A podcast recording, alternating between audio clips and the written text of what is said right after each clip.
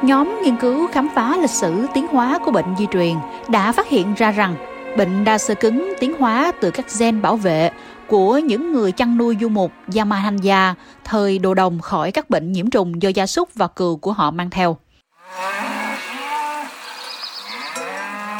Nghiên cứu được công bố trên tạp chí Nature so sánh DNA hiện đại với DNA của người cổ đại, từ răng và xương, tiết lộ những thông tin về sự di truyền thời kỳ tiền sử và các gen liên quan đến bệnh tật. Các nhà khoa học đã hợp tác với các nhà khảo cổ và bảo tàng trên toàn cầu, sử dụng các kỹ thuật sinh học phân tử tiên tiến nhất để trích xuất và giải trình tự DNA cổ đại. Đồng tác giả là Evan Irving Space, là phó giáo sư về di truyền dân số học tại Đại học Copenhagen. Ông giải thích rằng các đặc điểm di truyền khác nhau đến từ ba làn sóng di cư lớn.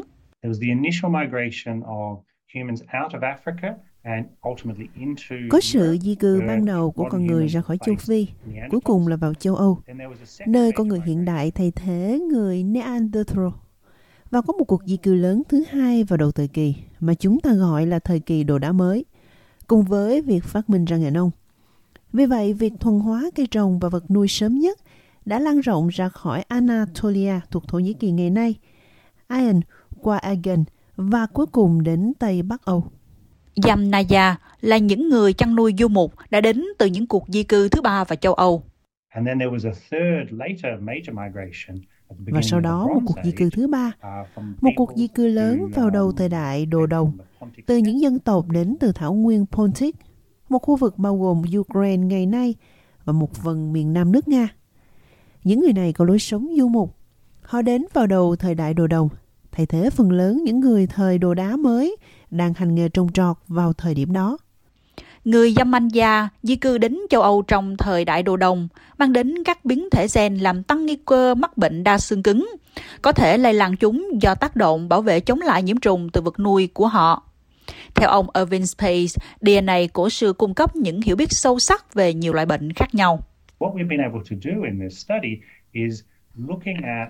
Những gì chúng tôi có thể làm trong nghiên cứu này là xem xét các biến thể di truyền ở con người ngày nay dường như đang mã hóa với nguy cơ mắc một loạt bệnh khác nhau, bao gồm bệnh tự miễn như bệnh đa xơ cứng và viêm khớp dạng thấp, cũng như các bệnh khác có thành phần di truyền lớn như bệnh Alzheimer hoặc bệnh tiểu đường loại 2.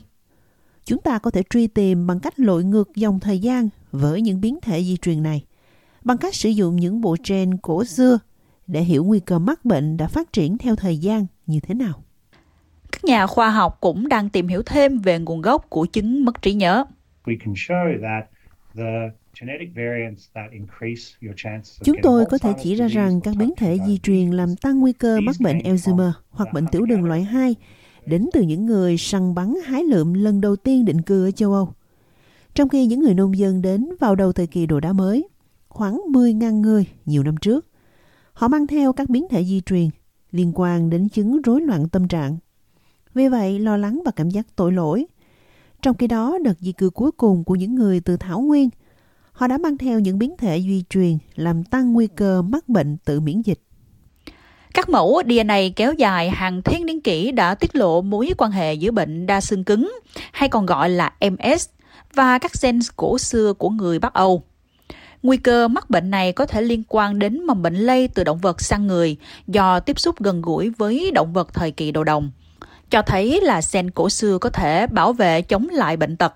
Nghiên cứu dẫn đầu bởi giáo sư Lafogaia ủng hộ lý thuyết cho rằng một số bệnh nhiễm trùng nhất định sẽ được kích hoạt MS ở những cá nhân nhạy cảm về mặt di truyền và cho thấy khả năng sống sót trong tình huống thích hợp nhất.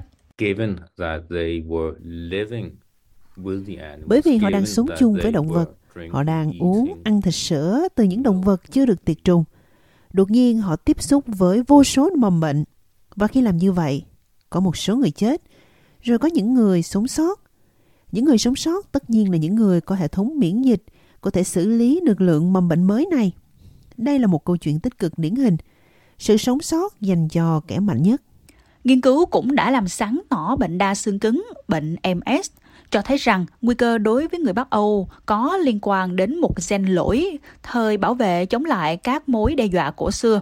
Đặc điểm này hiện gây ra vấn đề do hệ thống miễn dịch không cân bằng, cần phải điều trị thông qua ức chế hệ thống miễn dịch.